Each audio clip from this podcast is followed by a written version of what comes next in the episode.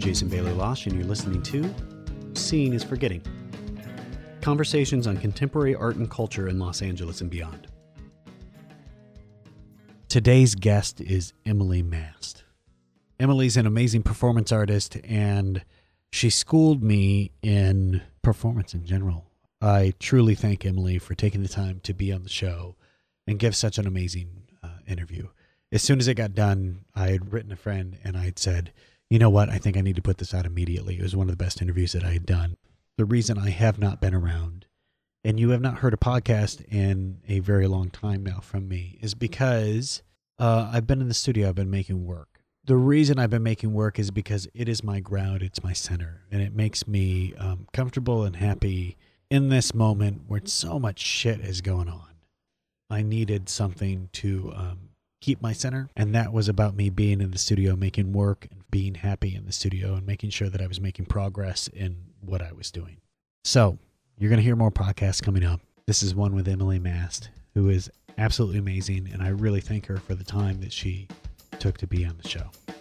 There's Emily.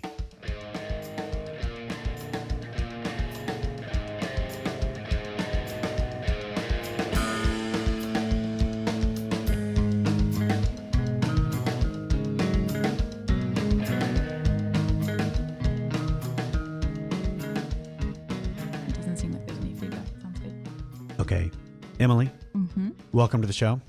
Thanks. we just spent the last 20 minutes with me trying to figure out what I was doing wrong with the uh, the microphones and the PA system, and it turns I left the speakers on in my studio. And you spray painted your hand while I- you were looking so, for a solution. So now I shut the door and it smells like spray paint in here as well too. so I apologize. Thank you for being patient with me.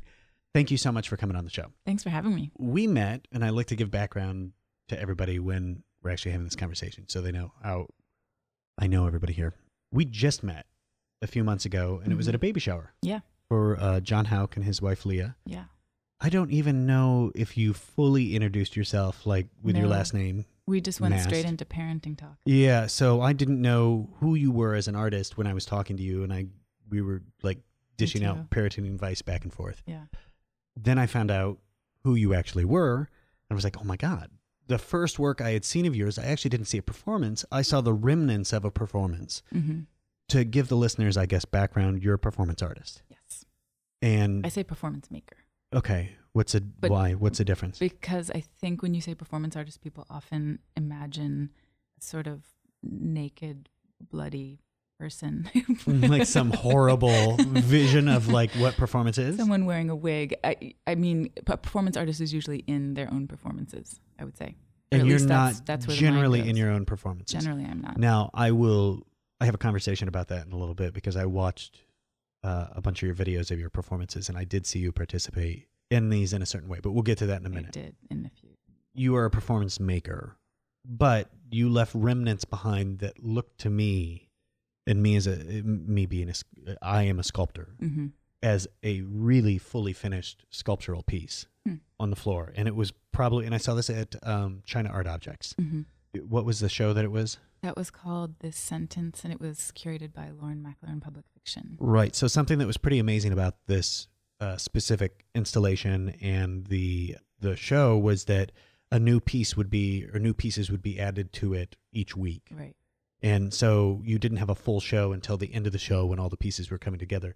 Do you want to explain it a little bit? Sure. Yeah. The, so that piece was, is called Index. And Okay. basically, what I was doing was that it, it had been performed in Paris twice um, in two different venues. And my thought was, how can I take sort of the, because I work in scores or in little vignettes. And I've been doing that since 2012. For so, what reason?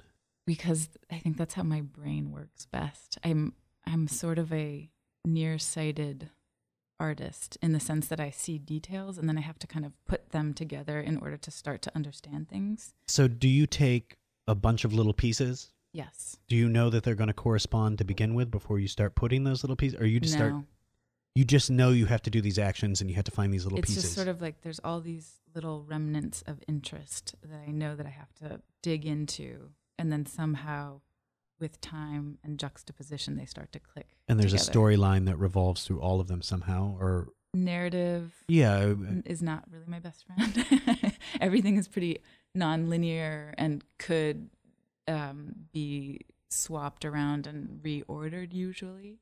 Um, so it's more about like what the like like how the salad makes sense together. You know what I mean? Like how all the ingredients fit together, but you might be able to put the salt in first or last. Do you do that? If you mix up like this piece, so it's three different locations. Yeah, it's three different locations. Um, in Paris, it was with two dancers, and in Los Angeles, it was with a dancer and a um, a performer who's sort of dancer Lee. And in Paris, it was done in a nightclub called Silencio, which was designed by David Lynch the first time. Right. Um, and it's this really, really beautiful space uh, that is composed of all these little rooms that he designed that are very. Oh, there's a nice helicopter. Yeah, you hear that over the top of us. as I'm talking about David Lynch.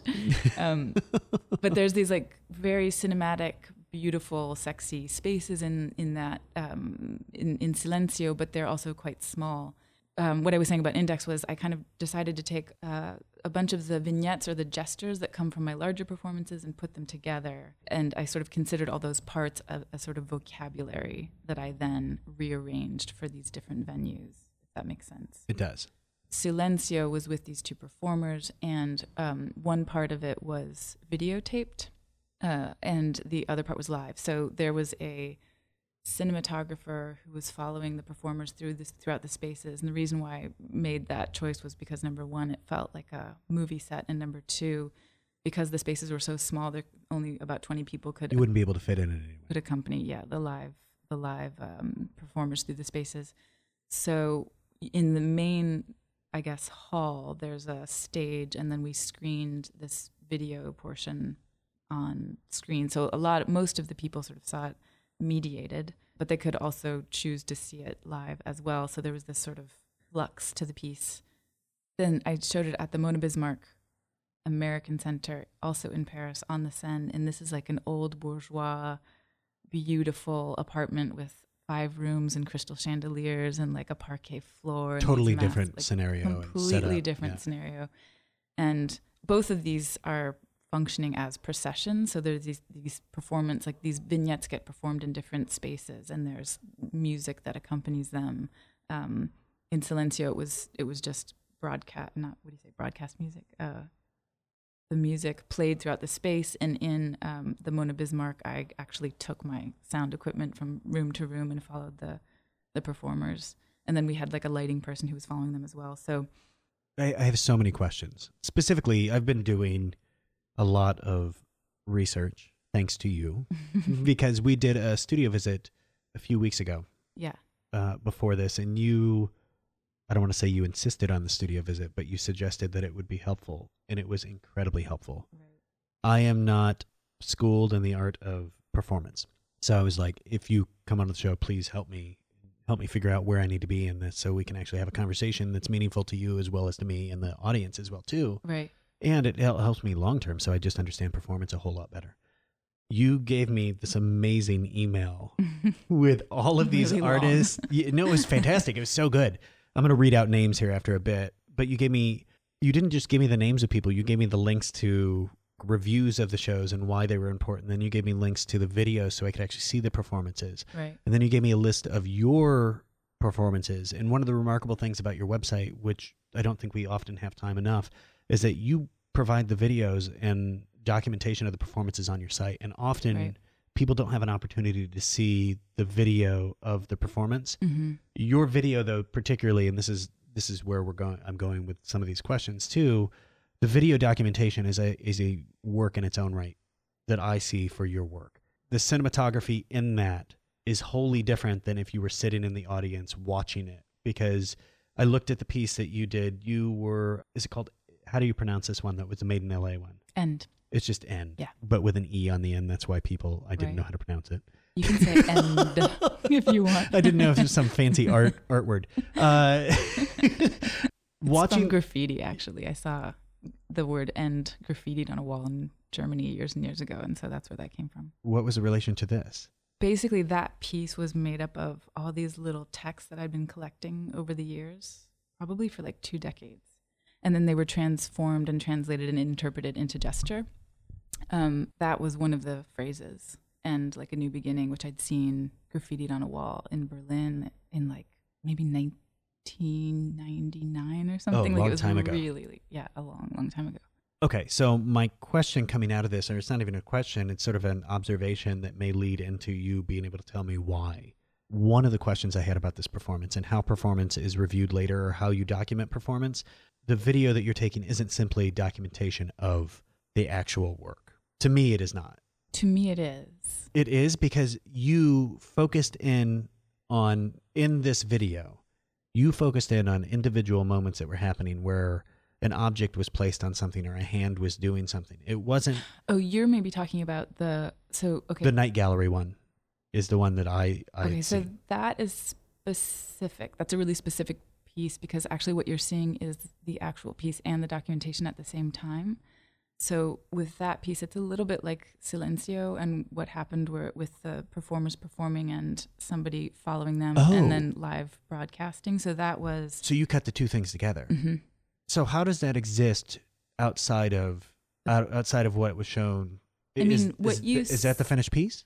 No, I mean, for me, the piece is the live performance, but what you saw is um, really good documentation. I mean, to- really good in the sense that like it, it it gets you really close to what the experience was because that video Well, was taken during the actual performance. Well, but not even that it's close is that you're focusing on specific moments or actions that are taking place within the performance and it seems very there, there's a subjective. Well subjective but it feels like narrative almost Mhm, as well too so it's giving me sort of rules in watching Right. or how to sort of approach it and i would assume that if you're in a space when that is happening behind you projected on a wall too Right. and this is where i was talking about earlier where you did take place in that piece hmm where you were Directing. live. directing but like actively so you had all these performers around you and one of the and I'll I'll give layman's example of like what I saw to begin with. Mhm. It was interesting because the beginning of this piece you have a, a still camera and you show all the people walking into the space and it's sort of flowing around the camera. So you never actually see the camera but you see the people flowing into the space. Right. Then you have an uh, an overview shot from up above and it's the crowd of Mhm. people and there are there's a circle on the floor and there's objects within that circle Yeah, there's two circles. okay two circles And what I called a run, like almost like a runway. So right. so those those areas were essentially they were they were laid out but also the audience was sitting directly around them up to the point of almost touching those lines. Right. then the performers were actually in the audience. So you didn't know who the performers were per se if you you weren't privy and they were all wearing street clothes. Hmm and during the performance they changed out of their street clothes and into the performing clothes in front of the audience. Right. you were in that action i don't think you changed clothes though did you I didn't know. yeah so i was paying attention I I'm thinking like I should, probably should have. That's not cool. no, but i think you were color matching all of the people that were in there too Mhm, mhm. but then you were giving direction to the camera people who were actually filming to have it projected behind on the back wall Mhm. while the performance was taking place. And I'd never seen anything like that. It was interesting to see the director in the performance taking an active role in the performance, but still be outside of the performance. Right. So tell me how that came about or why that, or give me insight into the performance or talk to me about this a little bit. basically all of my work is is like a piece of clay that I love to sort of rearrange and reconfigure for a new context. The way that it existed at the Hammer, it's called the the, the complete title is End Like a New Beginning. Um, the way that it cons- uh, that it existed at the Hammer was sort of spread out throughout the museum during Made in LA, and it was um, I asked to. Uh, I think I used four different spots in the museum, and I, I wanted sort of more of the liminal spaces, the spaces that aren't usually used to show art in. So the video was projected at the top of the stairs. There was what I call a footnote video that was in that little that's in that alcove by the bathrooms on the second floor. Oh, yeah. There were two installations, kind of in spots. Um, So what was the point of that? So the point of that was that, and then there were also unannounced live performances throughout the three months that it showed. They just take place at any time of the day or what? Mhm. I mean, obviously we pre-planned them because there were, I think, six performers at a time, or anywhere between three and six. Well, you would pre-plan, but the audience would you wouldn't know when to the go. The audience would not know So you could be there on a Tuesday afternoon, and all of a sudden it'd be happening. exactly, and s- and everything was held together in the same way that you saw it was held together at Night Gallery with this this this palette of sort of mustard yellows and butter yellow and um, like a warm chocolatey brown and like a butterscotch. It's a great brown. palette. Yeah, it's a fantastic palette. Um, so the idea about spreading everything out was just that you would start to kind of associate things with each other, and there's this sort of idea of m- movements and images echoing each other and sort of producing almost like a deja vu uh, feeling. So, for example, if you were watching the video, you might see a specific gesture that's being performed in the video in this like highly edited, highly constructed video that is actually filmed in the hammer.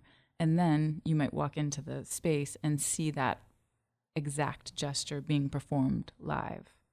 But you wouldn't know when to look for it. You wouldn't know when to look for it. So, So it was what- very much accidental. So what is the point of not telling like telling people when the performance were to have that deja vu moment where it's not a pre-planned thing? Yeah, like I, I- it, it, so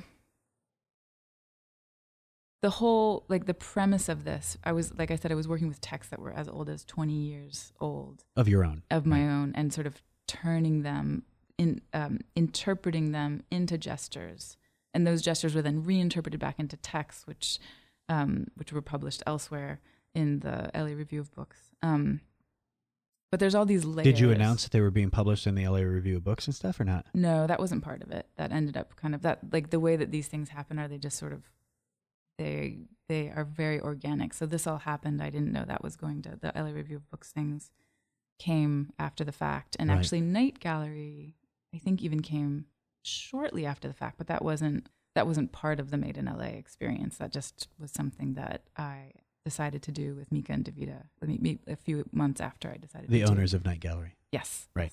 The reason why uh, there's all these layers and there's all this sort of confusion and there's this idea of things being in liminal spaces is I'm really interested in miscommunication and the and also like vagaries and how memory for example gets transformed with time like sort of like the fictionalization of memory fact or thing happens we remember it and then with each memory we're, we're it's slightly transforming right there's no there's no way for it to ever be the way that that that it actually happened do you know what i'm saying No, exactly.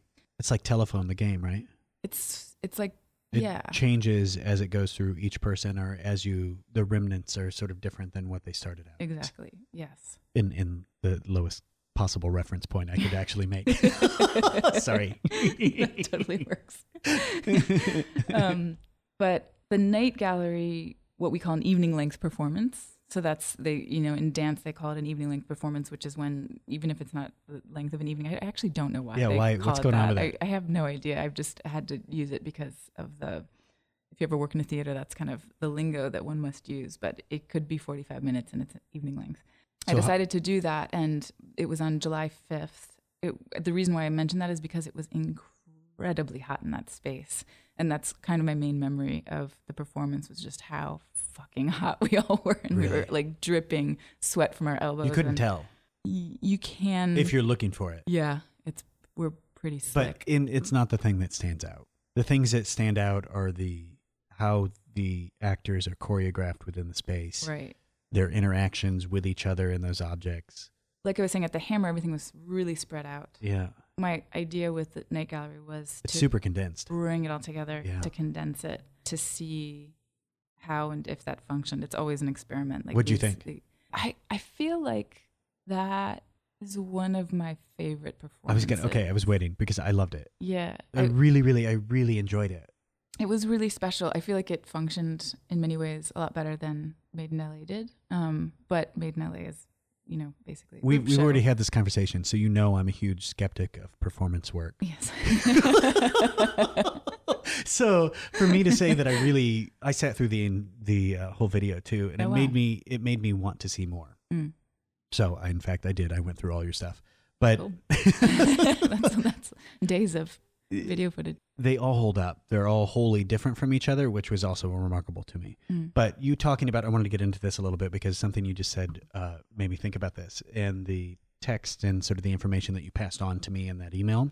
Your interest in what was the wording you used exactly? Your interest in not having things being ambiguous or I think I used the word vague. Vague, Um, okay. Miscommunication. miscommunication Yeah. but some of these artists so as i'm going through the list of artists that you gave me all sort of deal with that hmm it, and it was a very it was a very distinct direction in performance it seems to me hmm you can correct me if i'm wrong in that hmm perform or the these artists are all sort of testing the boundaries of that type of thing Right. so uh, i'll lead i'll read the list Sure. and you can I also. I, I can't remember. You gave me uh, Tino Sehgal Mhm. philip perino Philippe Parreno. Yeah. See, you can you can also correct any of my pronunciations. I will have no issue with that. Uh, Simone Forti. Mhm, Forty. Okay. Xavier Leroy. Leroy. So that's Xavier Leroy. Uh, obviously, they have a French fetish, but Okay. Jérôme Bel. Mhm. Uh, I said that one right. yes, you did. Okay. uh, you can pronounce this one. Anne Teresa. yeah, and uh, I actually pronounce it with the French. Anne, Anne Therese de Keersmaeker, Okay. Yeah. and she's Belgian, I believe. Okay. That would make sense. She showed at the wheels. Wells. hmm Um, and then Kerry Tribe. Yes. I did that one right too. Yes, you did. so Who I was just telling made the best performance I've ever seen in LA. you you did tell me that, Yeah. which is awesome. hmm And was that the one that you gave Critical me? The- mass. w- that wasn't With- the one at LAX. It is. Yeah. That thing was so you can find this online, and you sent me a link to it. hmm It's really good. It's really good. Um, it is a conversation between two people having an argument, but the it's a is it a re somebody else it's somebody else's piece. It's somebody else's film, and I don't remember whose. I will tell you, it is based on the classic 1971 film featuring actor. Oh, this is hers. Her actors were uh, Reed Wendell and Jasmine Woods. hmm Hollis Frampton's groundbreaking experimental film Critical Mass from 1971 There we go. Captures an argument between a couple and it cuts up into a series of rhythmic, repetitive snippets. Hers was a, a recreation, a live stage performance to- between these two actors having this conversation and argument. Right. Uh, The And best because the way that the, the, the film was cut, you have all of these um, sort of stutter moments. It's like the audio is like, and the argument takes place like that. It's intense. It's, pretty amazing. Incredibly intense. And she found these amazing. How did they remember that? I have no idea. How did they remember that? I did talk to her about it, and she said that it was just an incredible amount of rehearsal. You're dealing with, I'm looking at it now, uh, 22 minutes of performance hmm of that. And it is, you got to go online. It's on Vimeo. You can look it up, but Yeah. really a great piece. Is how you pronounce it? Vimo? I didn't pronounce any of these people's names correctly on the sheet, so do not I always thought it repeat anything I said. It could be Vimeo. I have no idea. I'm just going like say it with confidence, I'm and everybody believes you. I'm usually the person who mispronounces things. so. Um, so uh, getting back to the list that you gave me, and Mhm. this sort of idea of like sort of reassessing things or look, looking at a vagueness or I actually just thought of something because I'm writing. Uh, I have to write about my work in French right now because I'm giving a lecture in a couple days in France and actually in, in Monaco. And I was thinking about tattoos uh huh. and how I don't have any. Did you just see my tattoo or something? No, it just it. I don't. For some reason, this keeps coming back to me. Like, why don't I have a tattoo? and I think it's because it is a permanent image, and there's something about permanence that freaks me out and feels really hard and unwieldy personally. Like, I wish that I could get a tattoo. But So do you do you think that's why you then break up your pieces into these sort of uh, these little moments that can be rearranged all the time, so that there is no distinct single way or like an individual unit? Yes, it sort of like is related to this idea that I don't, much to the dismay of my friends and family, I really have a, a really hard time with the notion of truth. Oh, in what way? I just don't believe in truth. Like I absolute truth, or absolute truth. I feel like everything can be a shade of gray. a shade of gray, and that's I feel like all of my work is is sort of based on this idea, and so anything that's fixed, I feel has to be deeply questioned, and Yeah, right. therefore the tattoo i don't have one Yeah, I've had I have a tattoo on my back, and your arm and my I have a tattoo on my arm that's visible. The one on my back is never visible, but it's big. oh. It covers my entire back. But the reason it covers my entire back is because it's a cover up of a cover up. wow so yeah I'm I deal with it in the same way. The idea of this permanence, but for me, it's never quite right. mm-hmm. So then I have it redone, and it has to be bigger. Yeah. then I have it redone again, and then it has to be bigger. I, I'm finally at a point where I think I'm okay, but I'm not sure. right. And this idea of like trying to figure out because you, you know, ultimately too, you're a different person. So this idea of like keeping something a remnant from like the past that is not you is a representation of you now is this weird thing. hmm Okay, we, And want- my favorite work of art, I think, ever of all time was Robert Rauschenberg's Erase de Kooning. what is that one? That's so Robert Rauschenberg went to de Kooning's house and convinced him to give him. I think he was going to buy it. Oh, yes, I remember the story. He, he was given a piece of de Kooning's that he told de Kooning, "I'm going to erase it, basically because of who you are." And um, de Kooning said, "Okay, you can do it, but I'm going to give you a really hard one to erase." Oh, really? And the piece is a de Kooning that's been completely erased, and you can see like just the. The rem- Tiniest tiny little smudges, yeah. remnants of like Yeah. what it was. hmm It's pretty amazing. It's the best piece. That says a lot about you too. It informs. You are super intense. a lot of people tell me that. no, in the best way possible. Wait, So maybe I should get a tattoo and erase it. that would be horrible. You imagine the amount of pain you go through, but that's life, right? Right. That's the whole. That's the story. Art is painful. Yeah. Oh, Jesus. Wait, let me get to this list because there's a specific person on here that when I was thinking about this work and I went through and I read and I sort of looked at how it was sort of put together, it made me think about some of the things you were doing. The piece that was at the Armory in New York for Philippe Yeah. Parreno. hmm There was an interesting quote. This is out of the New York Times, but they they quoted um, Sol LeWitt, the remark that an idea alone be a work of art. That's Sol LeWitt who said it. Yeah, Yes, Philippe. Sol LeWitt Yeah. said that an Mhm. idea alone can be a work of art. Eh, But then they were referencing how Philippe went in and sort of produced his pieces, where really they're they're so all encompassing. And this specific piece of the armory incorporated things that were outside of the armory, that were inside the armory. There was projection in the space. There, so There's people live performance. there's live performance, but there's rem- much like some of the things that you're doing where there's remnants of the performance actually happening, but then there's a projection of the performance that you think it could be a remnant of something, Mhm. but maybe it isn't. It actually isn't. But then you have this sort of history of you being in the thing at the same time and have it be a reference point. There's all these different things. But my question on this is, and the more I read about it is, and I sort of had taken notes on this was he works very much in a way that there's no resolution hmm so that at the end of the entire thing there's no if you're asking a question or it poses a question to you there's actually no answer to the question Right. which is completely fine i don't think that you have to have a resolution to each question that you propose because i think the questions can be just as powerful as the answer Right. And you want to know what my stance is. well a little bit but the to a greater extent when you have something that is that basically scattershots all over the place hmm and there's no focused direction, does that become a problem for the viewer? Or does it become, and some of the, the critiques about him specifically as an artist too, is that it's very cinematic or that it it's too much that way sometimes. Mm. So how do you feel about that? And being a performance artist, how does that affect you? Well, I should disclose that I assisted Philippe. I was his assistant for years. Um, shit. Yeah. So, it's interesting. I picked this one out of the bunch. It's very interesting because that's, um, you know, I hadn't really thought. uh, This was a long time ago when I lived in France, so this is maybe the early 2000s. I assisted him for three and a half years or something.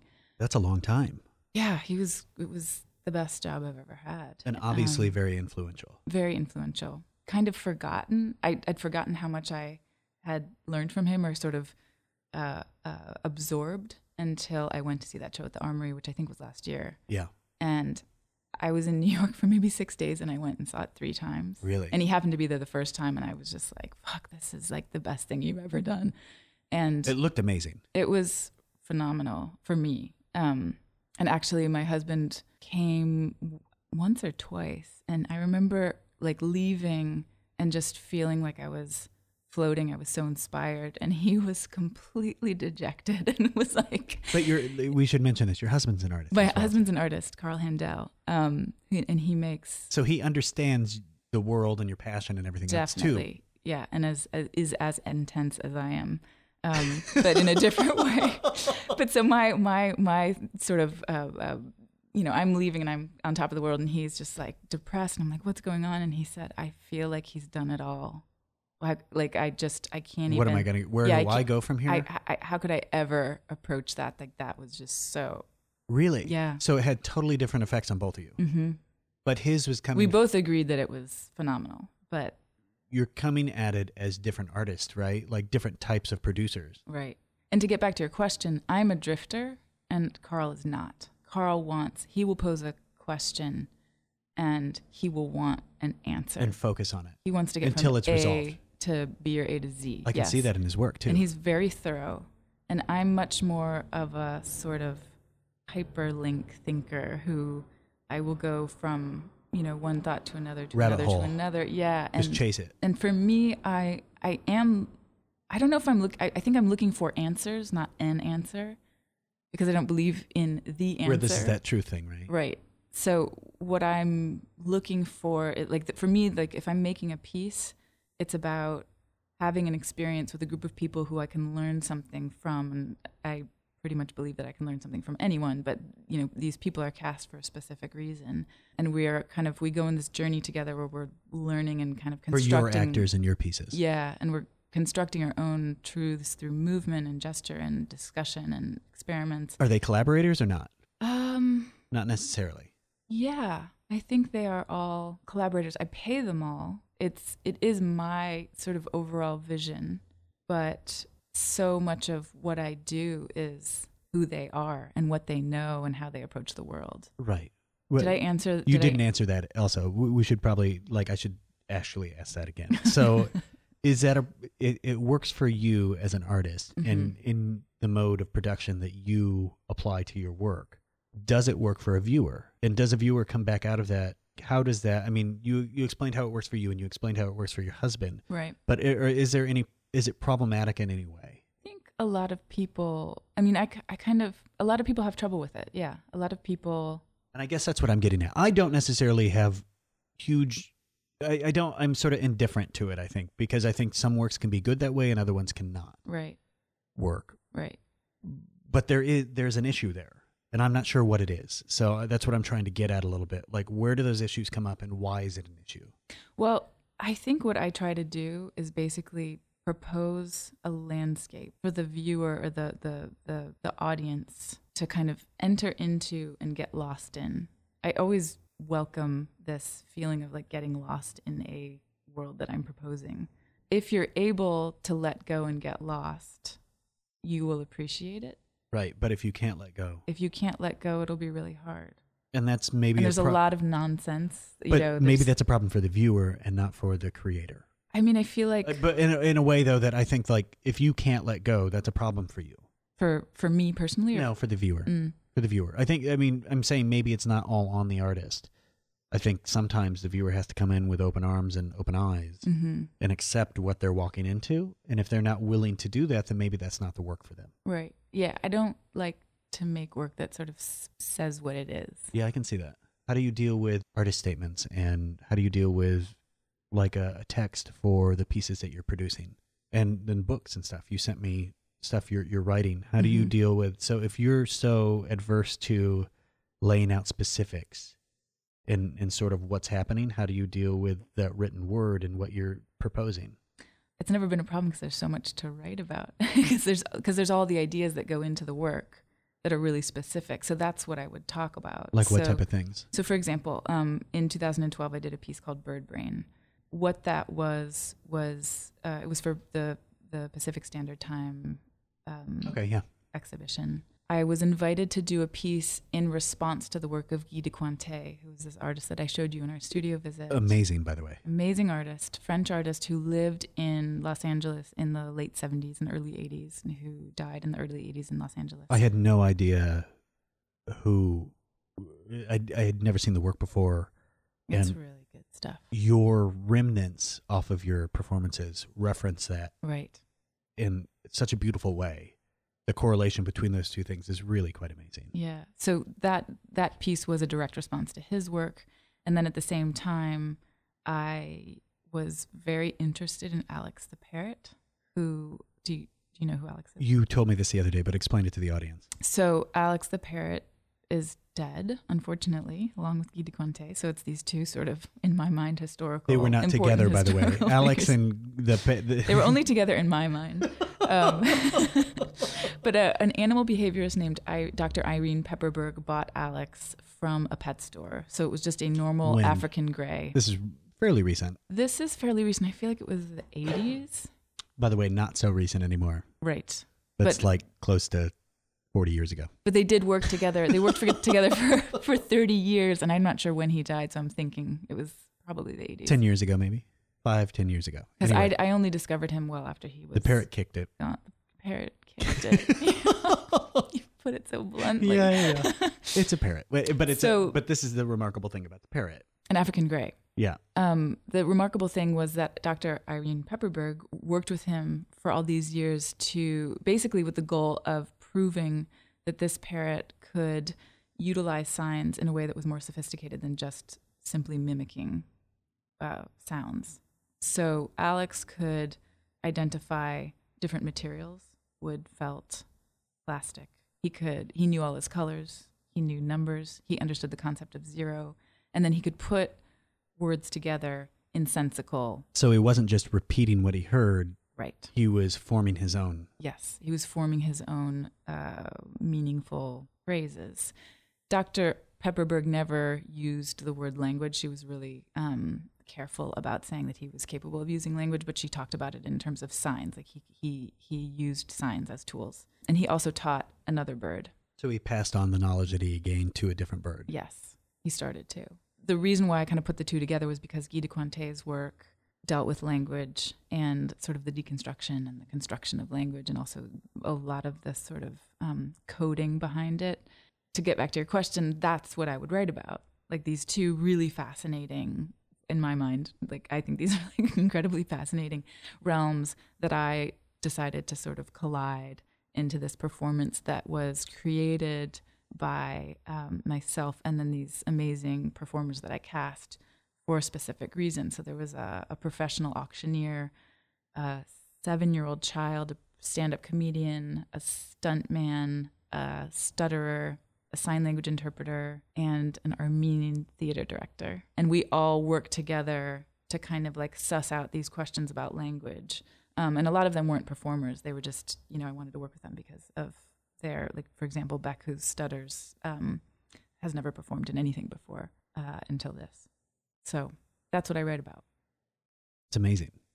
it's fun. Yeah, and it's totally devoid of giving specifics about why you're doing a specific thing within the actual the actions of the performance, Right. which I guess Which can be kind of abstract. right and boring is I'll get out.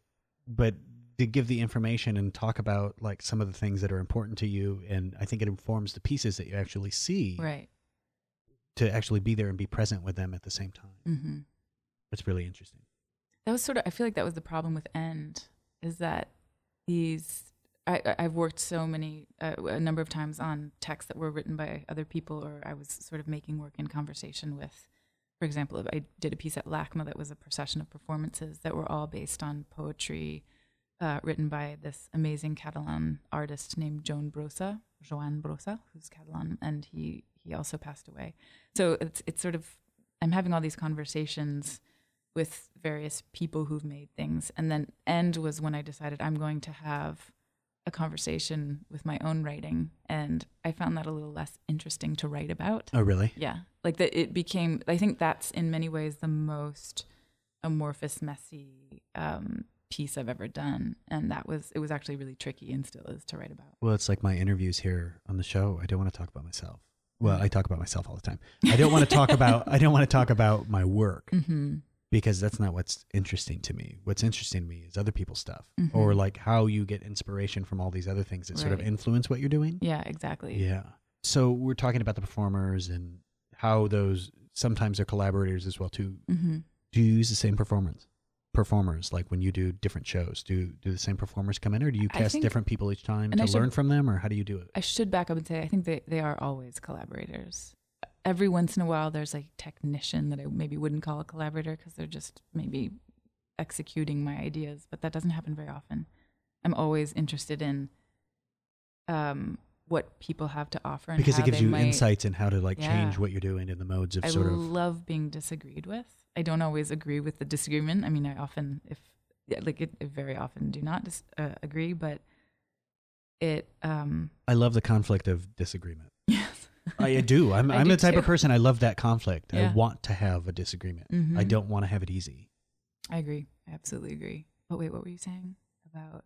Uh, do you recast people? Oh yes, I do. The little girl that was in Bird Brain, I that was the second time I worked with her. I worked with her when she was six years old, um, and I did uh, kind of my most theatrical piece, which was I restaged a play written by Peter Handke, who's a, an avant-garde playwright, um, and I restaged his thesis play from 1966 or 67 called "Offending the Audience," in which performers come out on stage and they are in street clothes and they talk to the audience directly and kind of deconstruct the theatrical experience. And then at the end, they say, "And now we are going to offend you," and they just start slinging these crazy um, names at the audience, and then it ends Names of what? just like uh, uh, Like dirty words? sort of but they're not that dirty. Like they're trying it's trying to be dirty and sort of political and that's maybe the only part of the play that feels dated. At times it feels really cute and at, at other times it's pretty it's pretty harsh. Um his his goal was to be very harsh. I mean, it was 1967, so the, the, the state of theater was so different than it is now, and, and, and it was a little bit offensive and shocking, I think, then, but still not as much as he would have hoped. I decided to recast. To, I decided to, to stage this piece, which I love, but it's kind of tedious if you're just. Is it Uh, tedious to watch?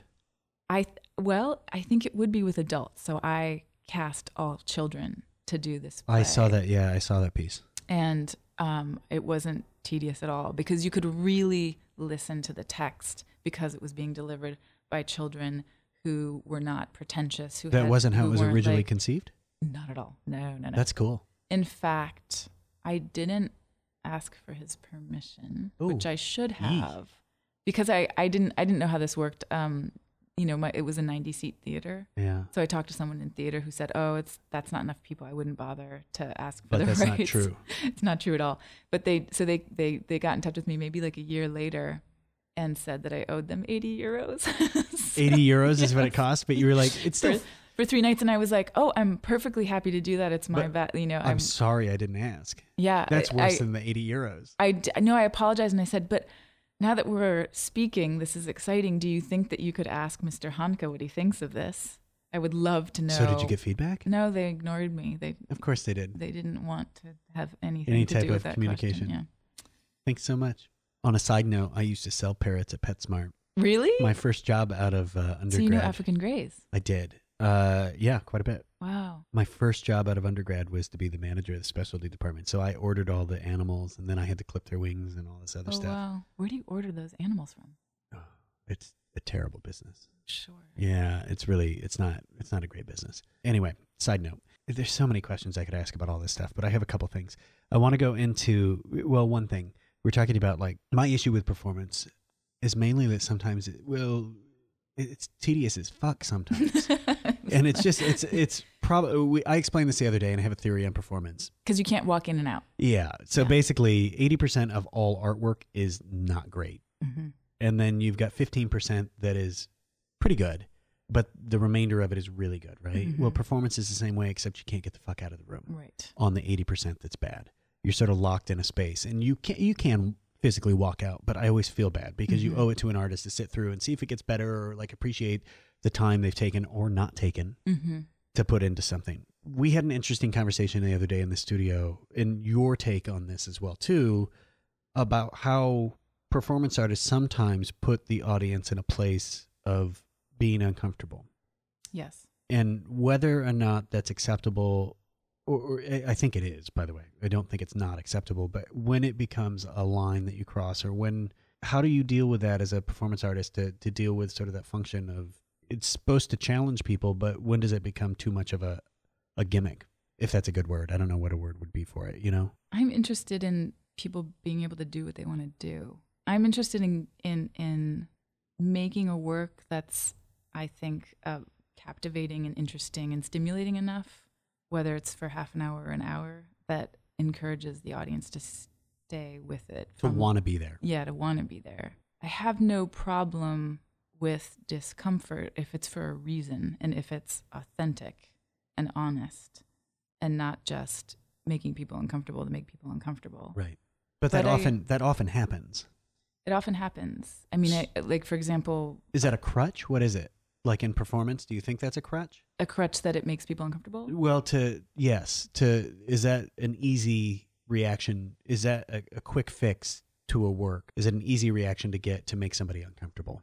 When sort of the harder cue would be to go in and make them want to be there for an hour and a half. Yeah, I think it's harder to make them want Right? to be there. For That's what I mean. Definitely. No, it's really easy to make people uncomfortable. That's what I'm saying, You like- just touch them or you look them in the eyes. Yes, you're like in there, or you're in their space. Right. Yeah. So that's really easy. Yeah, and, I, and and if you can't sense that it's for a greater purpose, then So you you teach. mhm. How do you teach and explain this to your students ab- about that aspect of it? I just went through like a really specific experience teaching. Uh, my students were presenting their final uh, projects, and one of them was seven students who put together what they called the apop- apocalyptic carnival. That sounds great. And it sounds great. it was um, they they transformed the classroom and they used all these lights and things were moving around and there wasn't smoke but there were flames and Oh, that's intense. um, there was a projection and there was really really loud karaoke and everyone had very developed costumes and there was one person who was teaching the the audience or you know the the, the carnival goers how to apply condoms to bananas and it was total chaos and really loud and very quickly smelled so strongly of what is that methane like a gas that you can like light on fire oh, because of the fire. because of the fire that it was pretty impossible to stick out for longer than five minutes. I, That's, I, that's short. I, I started feeling nauseous about five minutes in. So did you leave? I, I backed out towards the door to get some air. Were they doing the performance for you? they were doing it for the whole the rest of the class. Yeah, but you were the teacher. Yes. So, and my thought was like, I have to be here to support them. I have to like stick To grade through. them? right. like you don't see the performance, how are you gonna? I couldn't physically be there. I could. It, and, well, it ended up being a really huge problem because the poor students, in some respects, poor students felt really like they'd been shafted because I wasn't the only one. It was really hard to breathe and and it was super loud. And so it was it was just a um, a kind of massive shock to the sen- So to many an- senses. So there was an exodus by multiple people. Yeah, and but I kept going in, and then I'd kind of like take a breath and you know, go out, take a breath, go back in. But they did feel like we weren't there to support them, and so in our critique, basically what I told them, and you know, and offering them a little bit of guidance was that the audience needed a bit of guidance. There was no beginning, middle, or end. We didn't know when it started. We didn't know when it ended. We were not given any sort of direction as an audience. So that is where, for me, it fell flat. And I felt uncomfortable because of these sensory challenges. But had there been someone leading me through and saying, like, You may step out of the room every five minutes if you feel like that statement at the beginning of the of the thing would have like set up a, a proposition for the rest of the people, right, where people probably would have come back in. yeah, something. or, or or even just you know take me from one place to the next, so Guide that I understand you're supposed to uh, interact with Santa Claus and learn how to put on a condom with Yeah. Molly, and so you know I feel that basically when I, I see a lot of performance and I see a lot of performance that I think is not very well done, um, and I see sometimes this five percent of really good stuff, but the and I feel like the really good stuff considers the audience's experience and thinks about that from Yeah. the very beginning. And I, I, what I tell my students and what I always think of myself is, is this piece generous? I really want to be generous with my audience. I'm not interested in a masturbatory experience that is on view for the audience. I really want to share something with them and offer something to them. So I think that's a we that's the word that you used the other day in the studio, and I forgot about it. yeah, Uh, But I remembered you said something that was meaningful to me. I just couldn't remember what it was, and it was the word generous Mhm. and being generous to that audience. And I think it's really, I'm glad we circled back around to that, and I can actually I will write that down right now. circle it, circle it. um, yeah, no, that's fantastic. Can we talk a minute about? And I don't want to go into But and I and I should say yes, that those are great students. and that I'm not. Well, yeah, but here's the Thing. all students are trying to figure out where they're at in their place Right. and how they're doing the work. Mhm. So any of the information that you're providing is actually good information. And I was telling them that the, the there was a ton of potential in each of these parts. It just had to like be brought together to be really good. But So, it gives a, an example of how these sort of disparate moments can like can line up. can line up and play an action into something greater, but Yeah, you need to have sort of a role for them in the space too. Right. If they don't have a role within how they're existing, then how do they exist further beyond that to an audience that is a layman who doesn't understand where that what that proposition is? Right. And especially when you're dealing with a moving audience. I guess this is the question I had about Philippe too. Mm. Is there are so many different actions taking place at the same time. So the language that you're using to connect all of those things into a single event, Mm. because that that visit to the armory has to be it's a singular event, hmm but you're doing eight thousand things at once, Right. and he's got twenty different like the light the shades went The up and down to change the, lighting, screen, the screen, the sounds from outside the that were being the projected inside. yeah. So if you don't have a narrative built, and, and it can be a loose narrative, you don't have to tell a, a story. And I guess a narrative for me means you just have to have rules, right? hmm And sort of guidelines for for what takes place. Actually, this leads us into a really interesting thing. Um, today you sent out, and I, I got this email, and I was like, oh, she's sending me something to read right before we're going to do this interview. This is killing me. I was Like I I've already I spent five days reading. Yeah, I was like, Jesus. No, no, I was totally fine. I was like, oh, what else is she sending me? That was the tone that I used in my head. Um, you sent a really interesting thing, and you wrote an email, and you're like, I'm sending this to all of. I'm paraphrasing. I sent this to all the creative folks I know, or Who I thought could who might appreciate who it. might appreciate this, and it was an incomplete manifesto for growth, and it was written in 1998 by Bruce Mau, and he is a design consultant. So it's not even an artist hmm but it is a list of uh, what is this 43 different sort of line items to sort of live by when he's creating hmm and it was really int- by the way we both went through this before we started recording not all of them are good No. some of them are a, sort of bad there's a bunch that are bad. Yeah. Outright bad, but there's some great ones. um Number two, I think. number two is the great favorite, but yeah. like just listing a couple allow events to change you process is more important than outcome love your experiments capture accidents uh, drift study begin anywhere but number two is forget about the good Yeah.